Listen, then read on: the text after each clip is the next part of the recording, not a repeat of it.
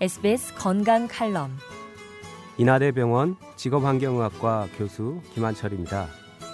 밤에 과도한 불빛으로 인해 수면에 방해를 받는 분들이 있습니다. 이와 같이 불필요하거나 필요 이상의 빛이 사람이나 자연환경에 피해를 주는 현상을 빛공해라고 하는데요. 빛공해는 숙면을 방해할 뿐만 아니라 사람의 생체 리듬을 깨뜨려 불면증이나 우울증을 유발합니다. 또 여성의 유방암 발생 위험도 높인다는 보고가 있습니다. 잠자리에 들 때는 불필요한 조명을 끄고 커튼을 쳐서 외부의 빛을 철저히 차단하는 것이 숙면에 도움이 됩니다. 또한 빛공해를 줄이기 위해서는 공공의 노력과 함께 합리적으로 조명을 사용하는 지혜가 필요하겠습니다. SBS 건강 칼럼이었습니다.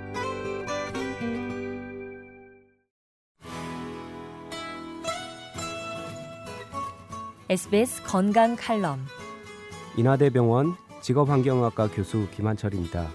새집증후군은 새로 지은 집의 건축자재나 벽지 등에서 나오는 유해물질로 인해 건강상의 문제나 불쾌감이 발생하는 질병입니다. 대표적인 증상으로는 두통이나 눈, 코, 목의 자극, 어지러움, 기침, 피로감 등이 있으며 심한 경우 호흡기 질환과 아토피 피부염을 악화시킬 수 있습니다. 새집 증후군의 피해를 줄이려면 친환경 소재의 마감재를 사용해야 하며 새집으로 이사하기 전 실내 온도를 높이고 환기를 시켜 유해 물질이 충분히 빠져나가도록 해야 합니다. 또 입주 후 3개월 동안은 환기를 자주 하는 것이 좋습니다. 인하대병원 직업환경학과 교수 김한철이었습니다. SBS 건강 칼럼이었습니다.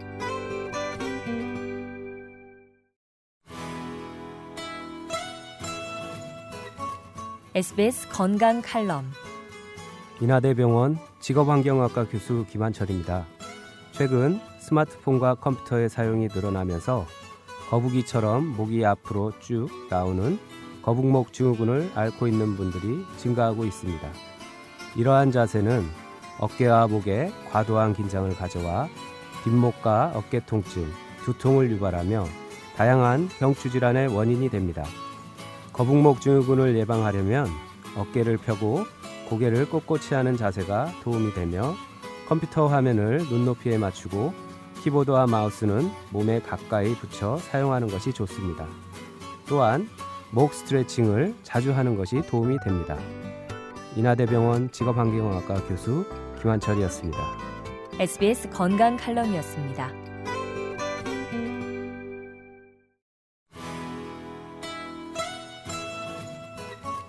SBS 건강 칼럼 인하대병원 직업환경학과 교수 김한철입니다.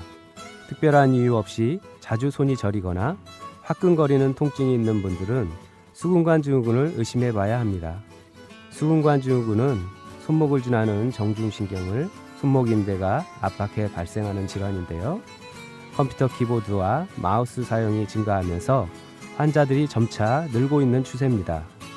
수근관 증후군을 예방하기 위해서는 손목이 구부러진 상태로 장시간 일을 하지 않아야 하며 키보드나 마우스를 사용할 때는 손목과 손가락의 높이가 평형을 유지할 수 있도록 손목 아래에 패드를 받쳐주는 게 좋습니다.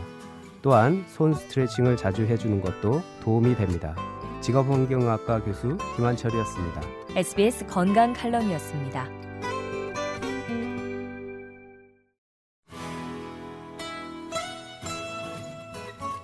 SBS 건강 칼럼 인하대병원 직업환경학과 교수 김한철입니다.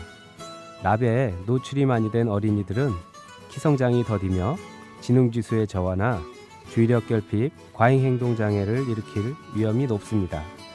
어린이들은 일상생활에서 납에 쉽게 노출될 수 있는데요.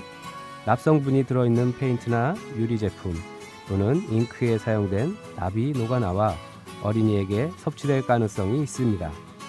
평소 어린이의 남 노출을 줄이기 위해서는 학용품이나 생활용품 구입 시 인증받은 제품을 선택하고 손 씻기를 습관화해야 합니다.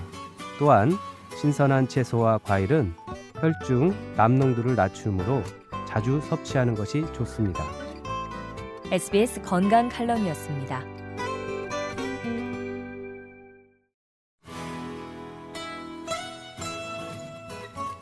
SBS 건강 칼럼 인하대병원 직업환경학과 교수 김한철입니다. 환경 호르몬은 호르몬의 작용을 방해하거나 혼란시키는 등 내분 비계를 교란시키는 물질을 말합니다.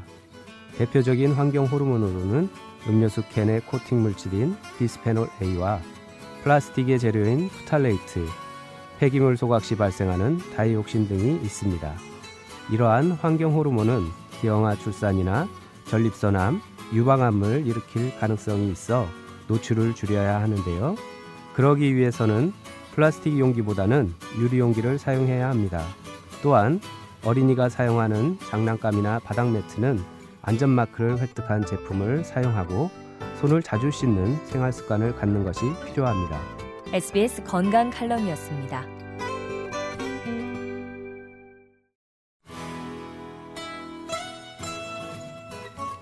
SBS 건강 칼럼 인하대병원 직업환경학과 교수 김한철입니다. 만성 피로 증후군은 충분한 휴식을 취해도 계속적인 피로로 인해 탈진 증상이나 기운이 없어서 집중이 필요한 일을 할 수 없는 상태가 6개월 이상 지속되는 경우를 뜻합니다. 일반 피로감과는 달리 휴식을 취해도 계속 피곤하다는 특징이 있죠. 피로를 극복하기 위해서는 과도한 음주나 카페인 섭취를 줄여야 하며 채소와 과일을 많이 드시는 게 좋습니다. 또한 충분한 수면을 취하고 걷기 운동과 스트레칭을 자주 하는 것이 도움이 됩니다. 그럼에도 불구하고 심한 피로감이 지속된다면 병원을 찾아 본인의 건강 상태를 체크해 보시길 권해드립니다. SBS 건강 칼럼이었습니다.